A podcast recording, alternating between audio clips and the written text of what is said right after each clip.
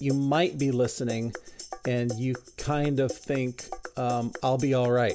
I, I know who some good preachers are. I can get their podcast, I can listen to sermons. I've got plenty of Bible input in my life. I don't really need someone around my life. You're wrong. What's up, boss? This is Abraham's wallet. We span the gap between the austerity of obedience to God and the prosperity rising from faithfulness. Run your home and your dough like a biblical boss.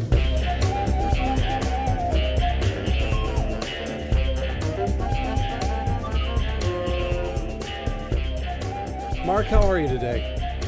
I'm good. I uh, I woke up early and went to to adult gym class. Oh, And so I'm very tired, but I, I feel invigorated even though my body is tired. adult gym class. What do they do in adult gym class? They make you wear less than normal amount of clothes. Uh, yes, that is true, and that's just what we call CrossFit at our house. But Oh, okay. Um, adult gym. yeah, it's it's not that different from from junior high gym class where some dude yells at you about your inadequacies and tells you to you know try harder at things, stuff like that. But you don't have to shimmy up a rope. That's the main thing. You often do have to. oh, you do have to shimmy. Well, boy, it is like junior high. That doesn't sound fun. I'm glad I did not do that today. Um, but yeah, other than that, it's it's a pretty good morning. What, what's up in your world? It's a lovely morning here in Cincinnati. You can feel that fall is in the air. The mornings are very cool. The leaves are starting to come down. It's dinner on the deck weather. It's very pleasant. We're we're getting geared up for Sukkot before too long, so yes, we'll probably talk about that in one of these episodes. But uh, I've yes. got I've got a. $500 Home Depot gift card that I have been saving for oh. the ultimate Sukkah build this year. Oh, I see. You're going to do it up. Yeah. yeah. fall festivals are in full swing, which usually means a raft of emails around my circles of everybody that's hosting and has their great ideas. Our friend Justin Wolfenberg is having people out to his cabin in Indiana. Um, can't overnight camp out optional. There are also also some friends in Kentucky are doing that. So, yeah, fun days, fun days, fall festivals. Um, before we jump into to the show this week, you know, I had an interesting conversation with Oh, our. we're already in the show. This is the show. This, This is the show the that's happening. Oh. Yeah, right now. before we jump in eh, to the main course in Oh. this in this dinner of financial and household wisdom, Yes. uh, I wanted to just throw in one comment that I got from our mutual friend Jeremy Pryor as I was talking to him uh, last week. And it's really relevant to what we talked about in the podcast on Mars Hill, where we used the P word for the first time. I think Oh, yes. that I don't think we've used that word a whole lot on this podcast, but we used the word patriarchy.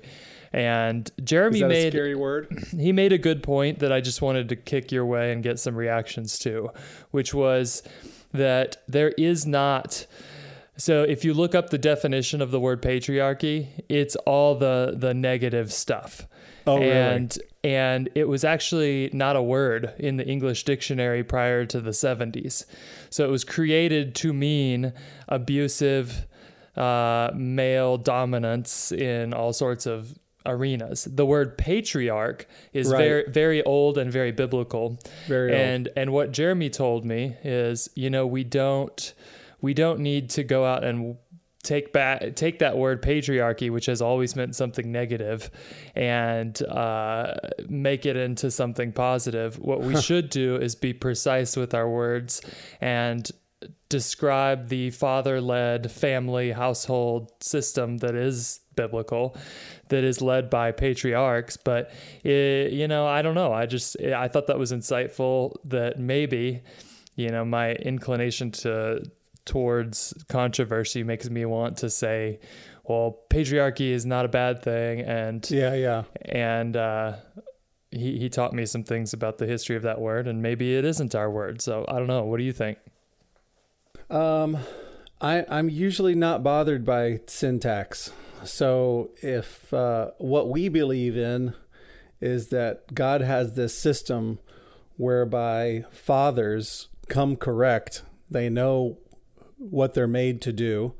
They do it with increasing excellence. And as they do it with increasing excellence, they get more responsibilities in the kingdom and in other people's lives.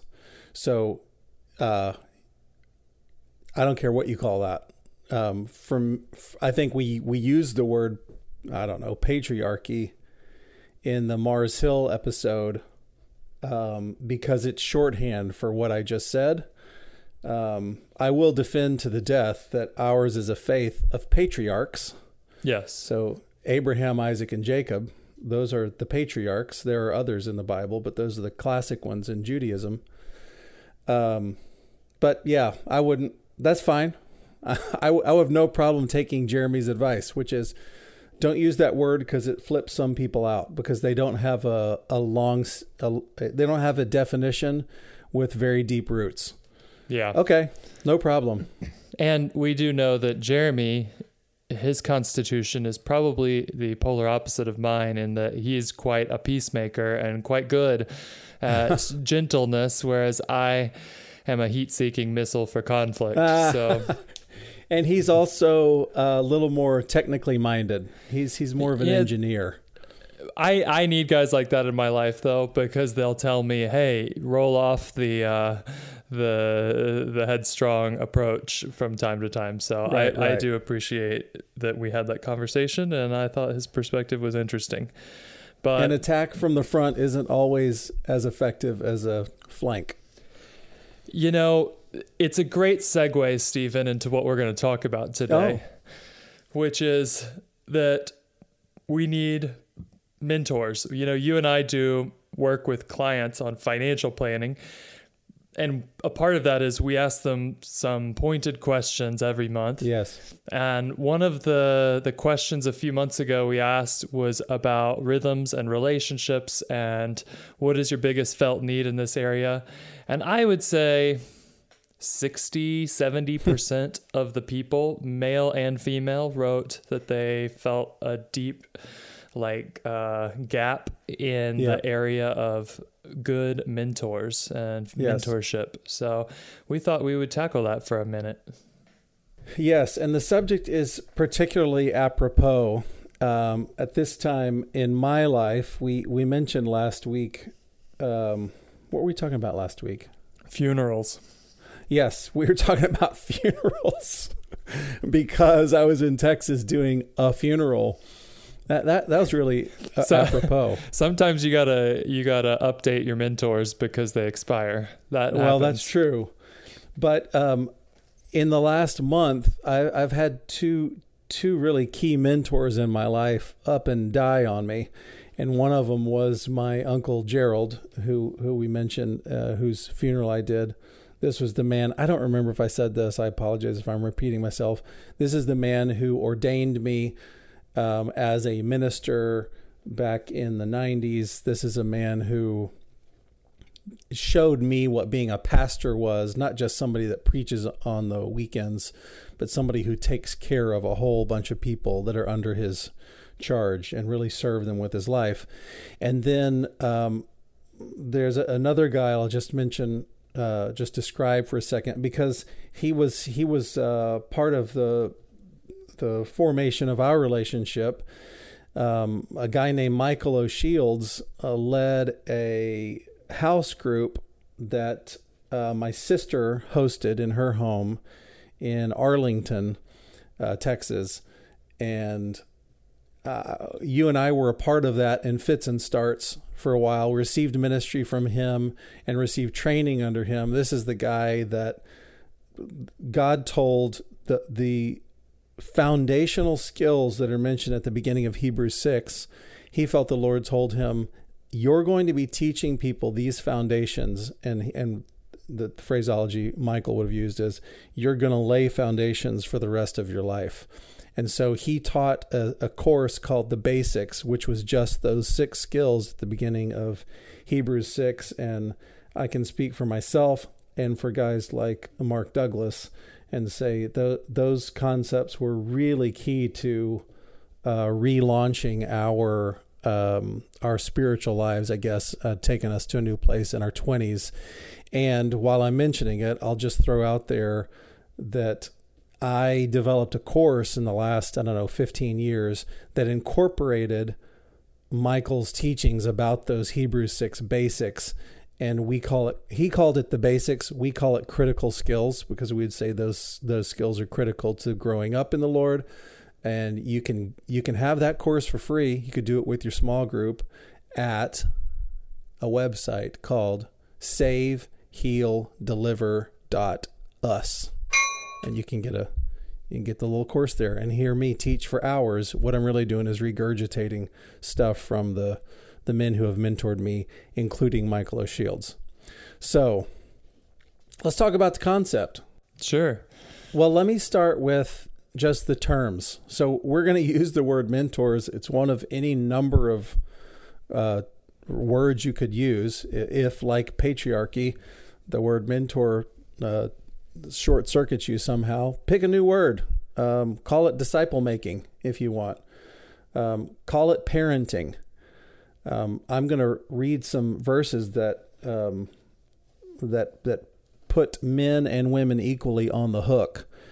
Um, and I, I find that this concept, um, certainly it's on my mind because of these men that I've just lost.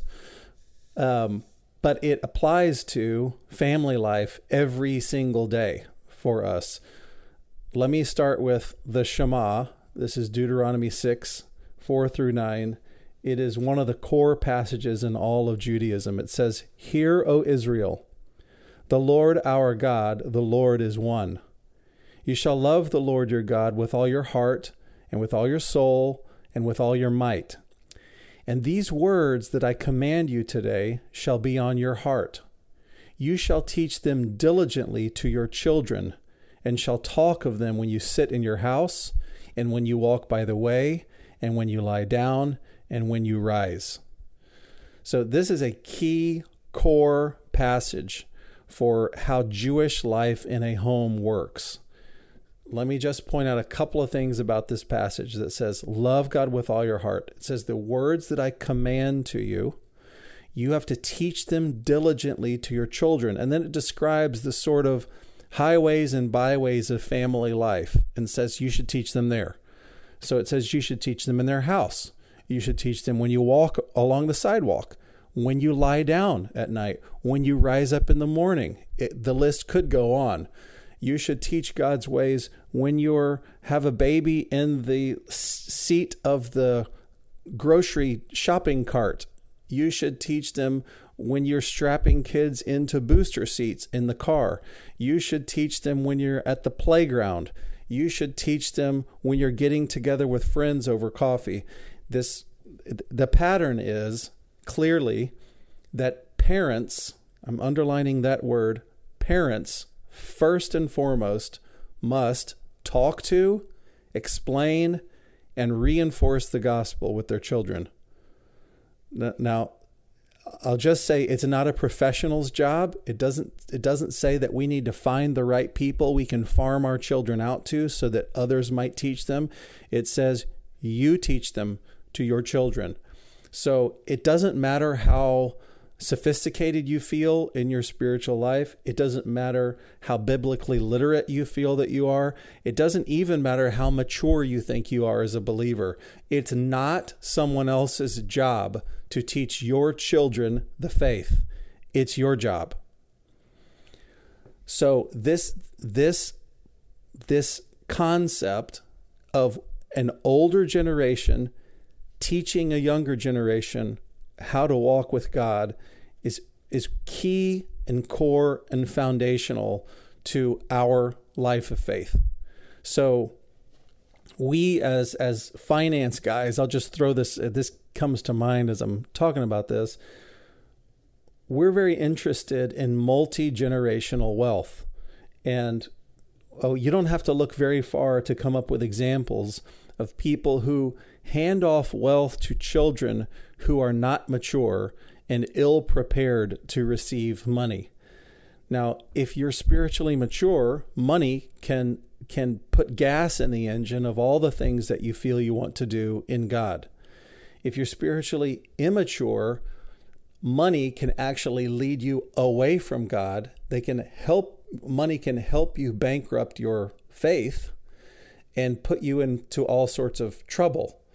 So we can't talk about um, IRAs and 401ks and retirement money and creating trusts for your children and even edu- putting education money aside in 529s and other other programs unless we also talk concurrently with that of raising your children to become spiritually mature so that money doesn't ruin them.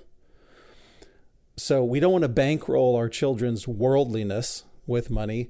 We want to set them up so that as they mature, money isn't a hindrance to them doing doing executing the family vision. So, we believe that this concept of raising up your children in the faith and parenting them affects educational decisions. It affects our the financial decisions we make with them. It affects our church life. That is, I'm, I'm not going to be a part of a church where there's a great youth program, but we don't train people in how to be mature in the Lord. We're not going to be a part of that. It would it, it affects friendships. We've talked about curating our friends, our children's friendships, and even our own friendships. We have to make choices about where we invest our time this this concept of mentoring our children is really key. It's it. I, feel like I have to establish that as a foundation before I can talk about other kind of mentoring relationships. You have anything to add on all that? No, I think I assume we're going to get into this, but I think a lot of people look and go, "What do I do if if I'm the first parental mentor in my line?" The answer is kind of, well, you need to go find someone who can teach you that stuff. So I'm interested for us to get into the to the details of how do we acquire this type of skill. Great. Well, I'll I will give away part of my story later um, by saying it's been hard for me in my life to find mentors all the time, and Deuteronomy six does not say if you have great models around you, then you can do the same thing for your kids. What it says is the words I'm commanding you today, they need to be on your heart and you need to teach them to your children. So if you don't know how to do that, I certainly have no uh, aspersions to cast on you. You get no judgment from me. I, I, I, honor somebody who's trying to follow the Lord and hasn't had uh, good modeling. We're going to talk about how to overcome that challenge. However, not having good mentors around you does not let you off the hook of this command. So I, I would just say you can simply do what this verse says, which is you take God's word, you meditate on it, and then you teach it to your children. Really simple, like read the Bible to your family and talk to them about what you think it means. If you do that, you're doing great.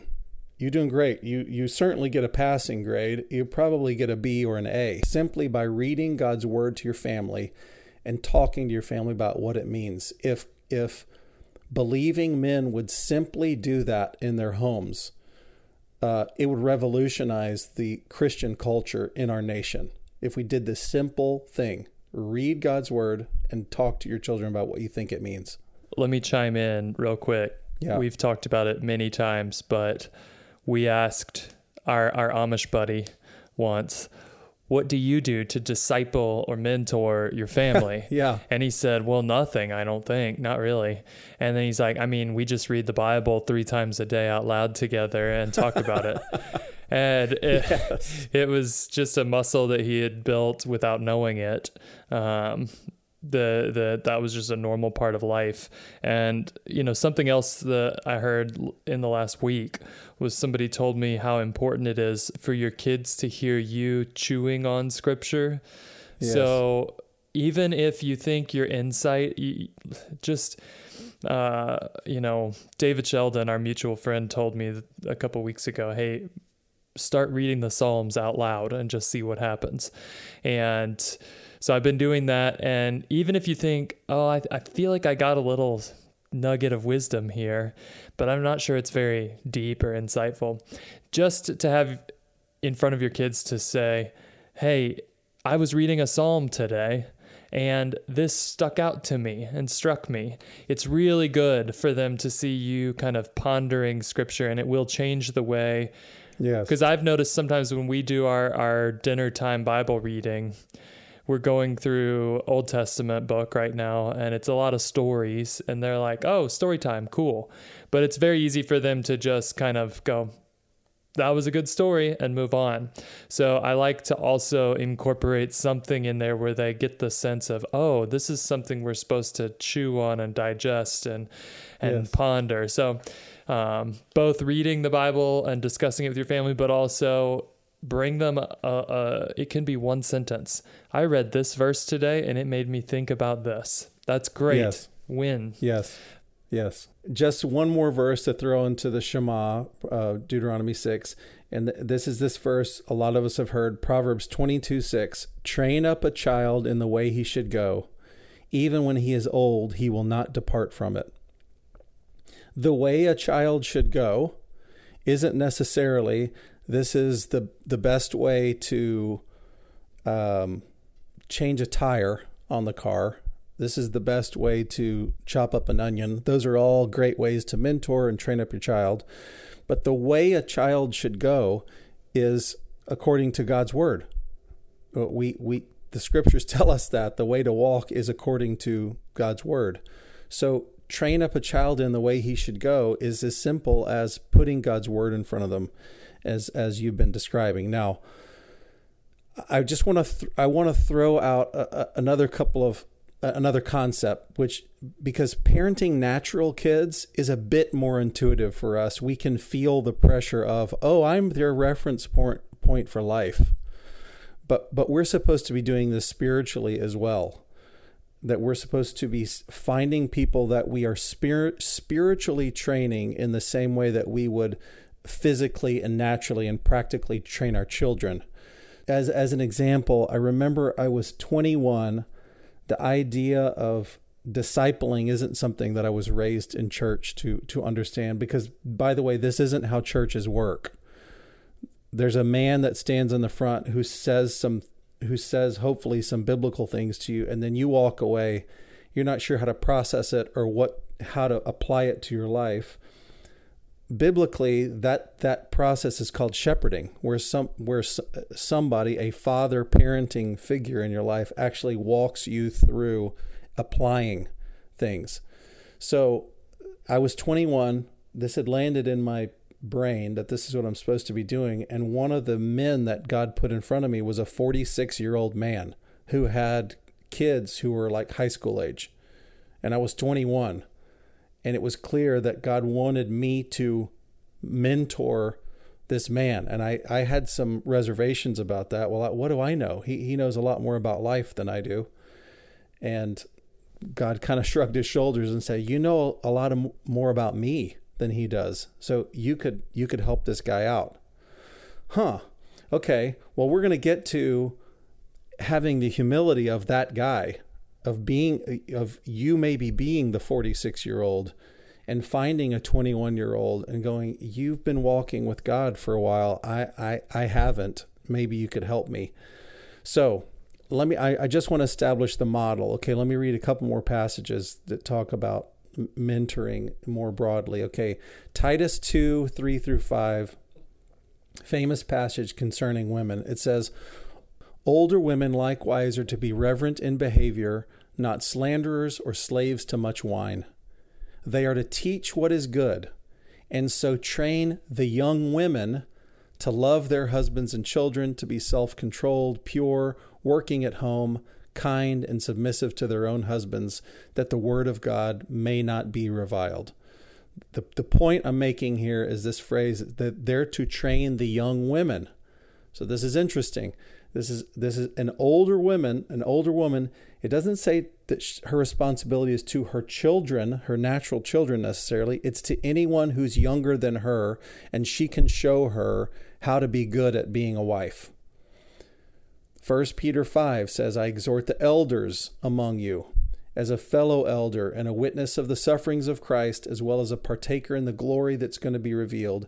Shepherd the flock of God that's among you, that's given to your care, exercising oversight, not under compulsion, but willingly, as God would have you, not for shameful gain, but eagerly, not domineering over those in your charge, but being examples to the flock.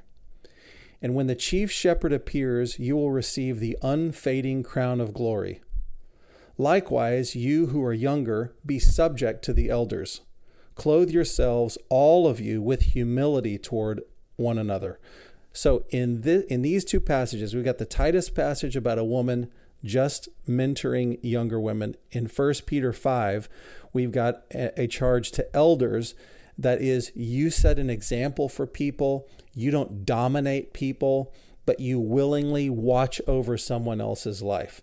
I'm just trying to establish that this is a common pattern scripturally, not just that you mentor your own natural children, but that you find other people outside of your home that you you live out an example to. That would mean talking about your life, describing your life. That's that's how you be an example to somebody. How does somebody know what you're struggling with or what your prayer life is like unless you actually talk about it and that you give them oversight you're you're watching over what's happening with them and you're giving feedback to um, improve them and I, and I say improve meaning helping them towards godliness toward more biblical godly living and we and you know that would require being frank with them at times so this pattern is is common throughout scripture. I just want to establish that. Now I want to turn the corner. I hope it stands to reason that if we believe in the concept of mentoring and we think it's supposed to happen from older people to younger people, that we should also receive and even seek out mentoring for ourselves. You know, we we're the children sometimes. Yep. Um, I was interested in making disciples early on, so I was also keen to be discipled myself. And I looked for mentors everywhere that I could. I, I, think I've told this story before, but there was a guy at my church in Houston named Tommy Hill who spent time with me and a couple of other friends. I, I didn't know it because he didn't use the terminology at the time, but he was mentoring and discipling us. I, I didn't know it, but he was. I, I, didn't understand the concept, but I know that he let me into his life, and I wanted more of that. Um, then later in my life, there was a guy named Carl Nyquist. I met him in Scotland when I was living overseas. He's the one that turned the light bulb on to me of this concept of spiritual parenting. This is something that you should want. I, oh, well, that was news to me. From, from that moment when when Carl was in my life, I started actively looking for people. And so this is kind of where we want to land is how you find these people. And one great way is just to tell people, just to tell people, I'm looking for someone who's been where I haven't yet been spiritually. And I was going to move to Dallas, and I asked Carl do you happen to? I mean, I don't know why a guy living in Scotland who's originally from Nebraska would know anybody in Dallas, but I asked him, "Might you know anybody in Dallas who could spend time with me?" And his his answer was, "Absolutely." He said the guy who mentored me, and I'm I'm this is Carl talking, when I lived in Kenya, the guy that mentored me there now lives in Dallas and he would love to to meet you and spend time with you. Well, I tracked this guy down. He was a fiery old uh, Texan named Alan Stickney, and I started spending time with Alan Stickney.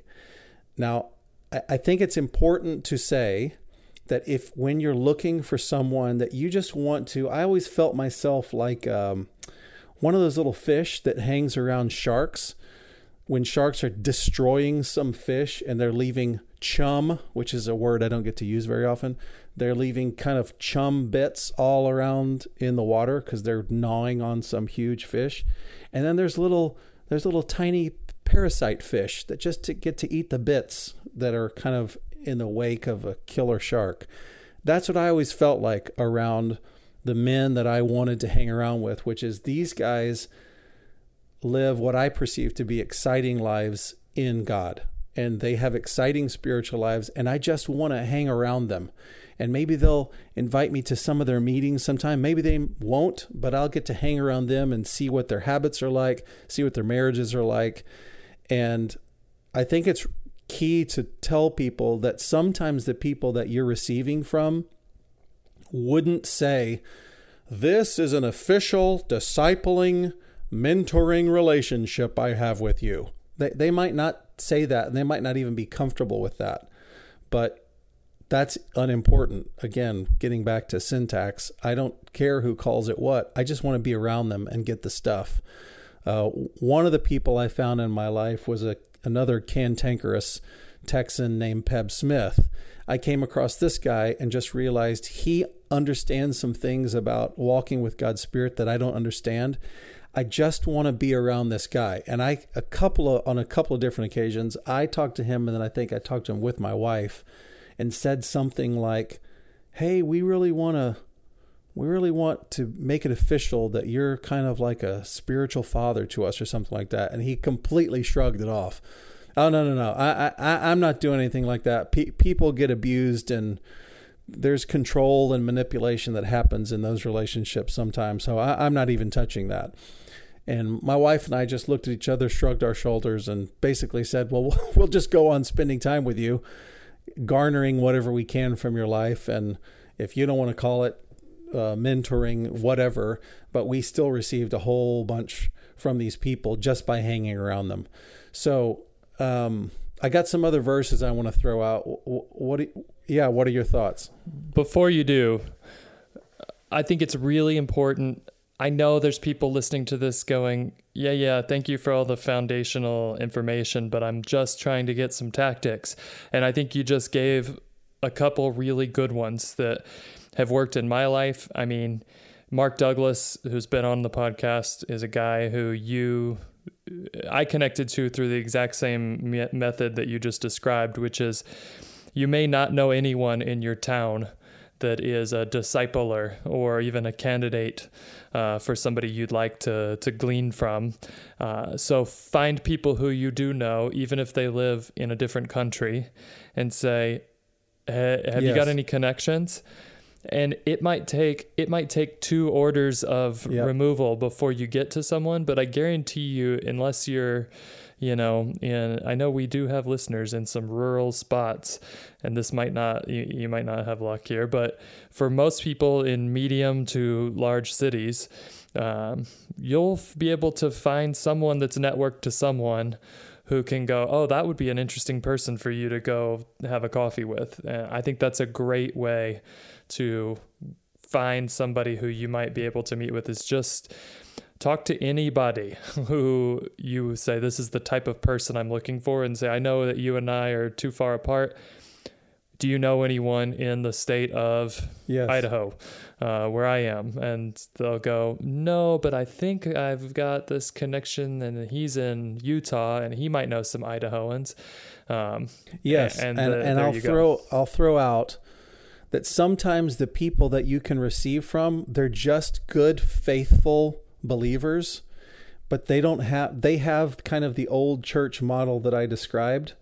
They they don't have in mind that, oh, I'll meet with you for coffee every other week and I will mentor you. They they often don't know how to do it, and I wouldn't let that stop me.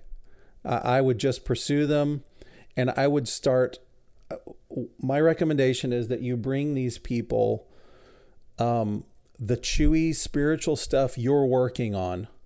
Just share it with them. You could say, I'm working on Psalm 51 and I feel convicted about my sin. Can I let me get your thoughts on it? I'm, just going to read this passage. What do you think about that? Or you just start talking to them about a problem. I'm I'm finding myself impatient with my wife. And let me tell you two examples of how I think I screwed up last week. What do you think about that? And just just get their just get their input. Similarly, ask them questions about now what do, what do you do with the Lord? How are you how are you interfacing with the scriptures? And just interview them and ask their advice. I've gotten more out of that simple model than coming up to and trying to find some magical old man who goes, Yes, I've been waiting for you. Here is my program. I have a three year program for discipling people, and I will disciple you. That's kind of the fantasy that a lot of us have. It doesn't really work that way. So you should just know going in, here's what I want. And you can always start with somebody just by going, Can you tell me how you met the Lord? I want to tell you how I met the Lord. And let's start comparing notes. And you'll probably find that as they tell that, you'll probably go, Wait, wait, wait. Uh, tell me more about you say you met the Holy Spirit. What what does that mean? You you met the Holy Spirit in in California in 1987. What what do you mean? What what what and just just start to find information and they they might say, "Well, I I can't really explain that to you unless I open up and show you Acts chapter 2." Okay, now we're talking. I've got a pen and paper out and I'm scribbling. And one thing that you'll find is if people see that you're taking what they say very seriously and you're, say, writing it down, they'll give you good stuff. They'll give you better stuff. So that's one tip I have is to not ex- not hope for or expect somebody who has a magical program they're going to send you on because most people don't don't know what that program is. So you just have to go, look, I'm going to be a sheep. I'm going to have I'm going to have my my jaws moving. I'm going to eat everything that you throw out and I'm going to be prompting you to give me more stuff. Does that make sense? Yeah, I mean, not everyone has read Manual's manual. Yeah, that's right. Uh, for the listeners who don't know, Stephen wrote a entire uh, what would in today's modern era be probably an ebook, but back then yeah, that's was, that's right. It was uh, it was a homemade brochure on how to do discipleship meetings, and yes. uh, I still think I have a copy right here by my desk. Yeah, I gave uh, two copies away in the last two copies. I I shared the document with two people in the last. Oh, it's month. electronic now. well, well, it always was a Word doc. I oh. should probably I should probably put them somewhere where the public can get to them. But anyhow, that's a strong tip to me. Uh, one is ask around. Tell people you're looking for some input. Uh, number two, you might have to pepper them with questions. If you, some of you have heard the way that I handle, forgive that expression, handle my parents on on podcast episodes, which is I I have to prime the pump. I have to ask them the things I'm looking for, and you'll you probably have to do the same thing, unless you've got an unusual person on your hands. Can I can I throw in a couple tidbits on that top point? Please, please. Um, I don't know if I've ever talked about it on the Abraham's Wallet podcast, but I've got some some tips on buying a, a washing machine that I think are pretty pretty apropos to finding a mentor. Mm, um, okay, interesting. Have you ever had to buy a washing machine? Stephen? Never. Okay, well, you can go out and you can pay a thousand dollars for a washing machine. Yes. But what I found is that if you need a washing machine and you have a local classifieds, Craigslist or whatever it is in your area, just find 10 nice new washing machines that probably are worth 800 bucks a pop and text all of those people and say, I'll give you $50 and I'll be there in 10 minutes to pick this thing up. And nine of those people are going to give you the bird. But one of those persons is going to say, I'm moving right now and I've got 15 minutes to get out of here and I have to have it gone. So just come get it. Um, and I think with with finding a mentor, I have experienced that it takes some some uh, spraying of offers to a bunch of people before you hmm. necessarily are going to get takers. So some people will say yes, and then you'll have one meeting and they'll go, That was nice. I'm really busy. Um, some people just are going to be a slightly uncomfortable with it, even if they are the type of people you like to hang out with. So they're not going to be game for a regular meeting because they just don't have a context for what that looks like. Don't be discouraged.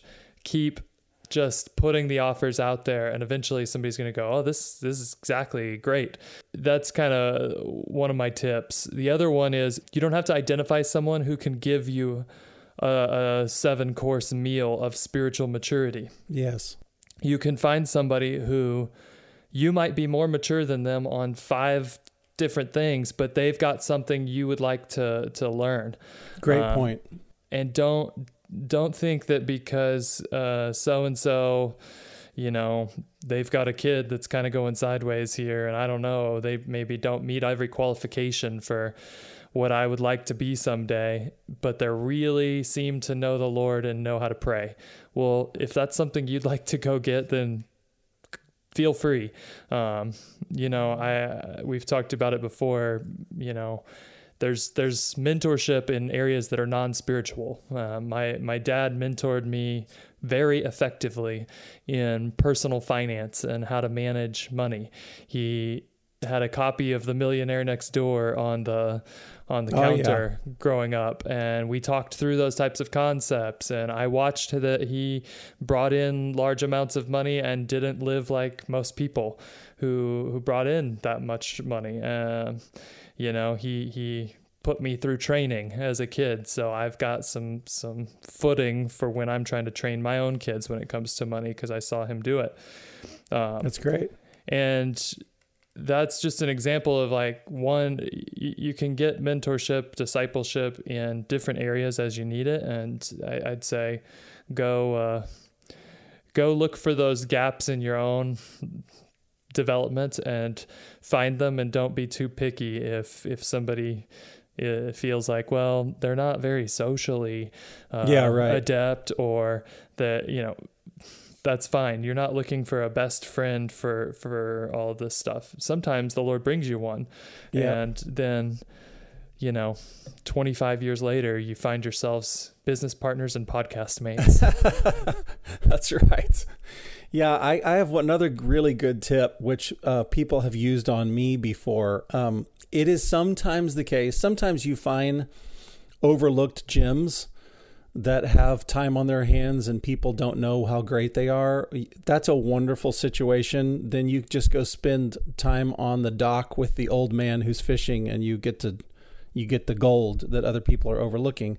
Sometimes the people that you want uh, FaceTime with they're first of all they're rare people and sometimes they're busy and other people know that they're a value um, and i would i just wouldn't let that stop you.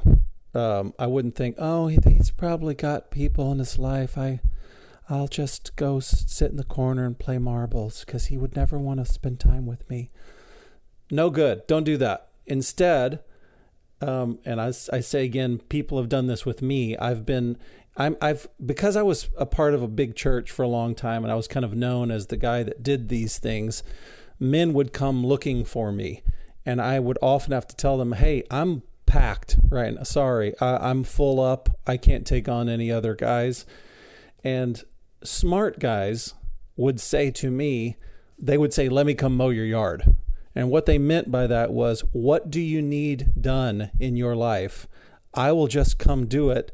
and I'll and I'll spend time with you. So this weekend, for instance, I'm gonna re-roof my treehouse, and I could use some hands. And if anybody wants to help me, they're gonna get a good four hours of my time and probably a free Subway sandwich um, thrown in the deal if somebody will just come help me. Well, I know the guys that I can call who want to spend time with me, and that's a good that's a good deal. So if you if you have a if you're a young lady and you go, well, there's a really sharp older lady I want to spend time with, and she's she's never available, then you just ask her, could I come prep dinner for you sometime? Could could I watch your kids for you, and maybe I can get ten or fifteen minutes with you on the front or back end of of whenever you come and go. Just find ways to serve the people that you want time with. It's it's It's smart and it also puts you in a place where you're already in submission to them, if you will, because you're serving them, you're mowing their grass. Um, make sense? Absolutely. Okay, so I'm uh, I'll I just want to throw out a little a little group of verses and then we'll be done. And it's simply that you might be listening and you kind of think um, I'll be all right. I've I've kind of I've bumped my butt uh, along enough to this point. I I know who some good preachers are. I can get their podcasts. I can listen to sermons. I've got plenty of Bible input in my life. I don't really need someone around my life. You're wrong if that's what you say. I'm going to throw out some scriptures to you. Proverbs 12:15. The way of a fool is right in his own eyes, but a wise man listens to advice. Proverbs 11:14 where there is no guidance, people fall, but in an abundance of counselors, there is safety. So as you, as you were saying, Mark, I'm always looking for a team of people. I'm trying to collect. I always say I'm trying to collect graybeards, but I'm I'm trying to collect people around my life who are experts at any number of things. I mentioned putting a roof on uh, my my treehouse. I texted a couple of guys this morning because I know they know that world. And I asked, how thick does my plywood have to be? I want it as light as possible, but I want it to uh, to keep my treehouse uh, warm and watertight. What what how th- how thick does the plywood need to be? Well, I immediately got answers back because I have a team. I'm trying to make the point. I have a team of people. I know who to talk to for tax advice. I know who to talk to. That's you. I know who to talk to for um, questions about the Psalms. That's David Sheldon, et cetera, et cetera. We're, we're looking for an abundance of counselors. Proverbs 15 22 is the classic. Without counsel, plans fail, but with many advisors, they succeed. To me, this goes hand in hand with in his heart, a man makes his plans, but the Lord directs his steps. The Lord wants us making plans, and he wants us to get counsel uh, around those plans. I'll read one more Proverbs 19 20 through 21. Listen to advice and accept instruction that you may gain wisdom in the future. So that's what we're that's what we're here to stand for, which is the model of reproducing faith. It starts in the family as a model biblically it's supposed to happen with you and other people who are down the line. It's also supposed to happen with you and people who are up the line. So that I always say you want a Paul in your life who's leading you. You also want Timothy's in your life who you're leading. So I hope that's some some helpful tips on finding mentors. Uh, we've never done this before, but I, I want to dedicate this episode to Michael O'Shields and to my uncle Gerald Brown as as wonderful mentors in my life. Anything else from you? No, I feel like we could do a whole nother episode where we just talk through uh, some of the experiences and and oh yeah stuff that we've gotten from mentoring relationships and honestly I wouldn't even necessarily need to sing the praises of specific mentors. I could just tell you stories of how the Lord in some cases, quite literally, put people in front of my path, and mm. that it became like a gateway to to maturity for me. So maybe we'll we'll continue on mentors. I feel like we've laid a good foundation here, given a few tips, and uh, but I, I know there's more. There's more to yeah to to mine on this topic. There is. Well, I would encourage everybody just look for people in your life. Just be asking God, who are my teachers? There's a psalm that says, Your teachers will be hidden from you no more. So just be asking God, who are the people in my life that are that are experts on a specific thing? Maybe not I'm submitting my whole life to them, but there's there are people that I'm looking for some I'm looking for some nuggets from. So bless you as you keep your eyes open to do those things in the coming week, and uh, we'll see you next time. Adios. Adios.